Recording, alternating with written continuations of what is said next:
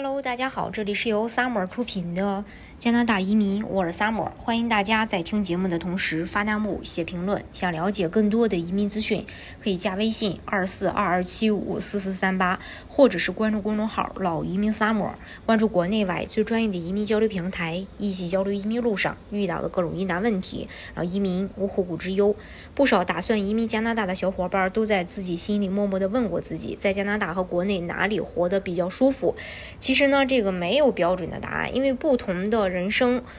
这个生活方式它是不一样的。在哪里花的更幸福，或者说在哪里购买力更强，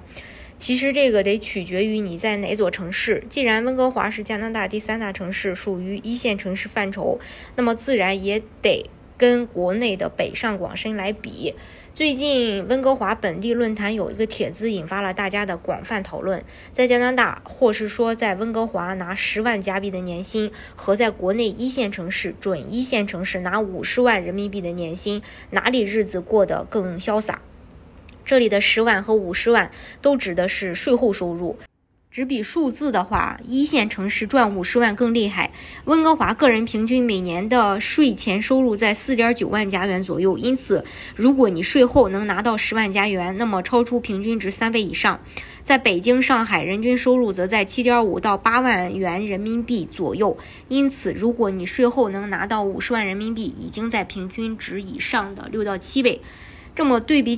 看起来呢有些牵强，但至少可以证明，比起在温哥华赚10万加币，在中国一线城市赚50万加币的地位更高，难度要更大。在中心城区买房的话，温哥华会更舒服。当你的税后年薪达到10万加币时，完全可以考虑在温哥华买新的公寓。目前这个尺价大约在1700加元左右，比如一套1000平方英尺的两居室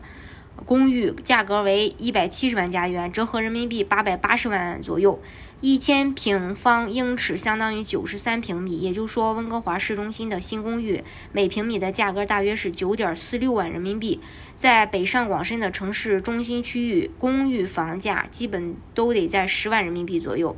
看起来比温哥华也高不了多少，但别忘了，在温哥华 9.46 万人民币一平是5星级酒店式全新公寓，自带精装修和部分家电。而在中国一线城市，很多只是很普通的老公寓，居住条件相去甚远，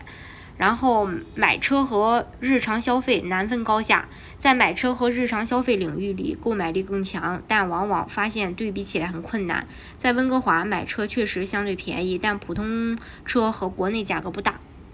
某些车甚至比国内还贵。相比国内的很多百万豪车贵在进口和排量税，但通过降低排量和国产，这些百万豪车的价格已经下探到了50-60万。所以在温哥华的一年10万收入能买一辆10万加币级的一个豪车，在国内50万收入也基本能在国内买到同款车。温哥华买菜贵，如果乘以汇率的话，一些蔬菜和肉的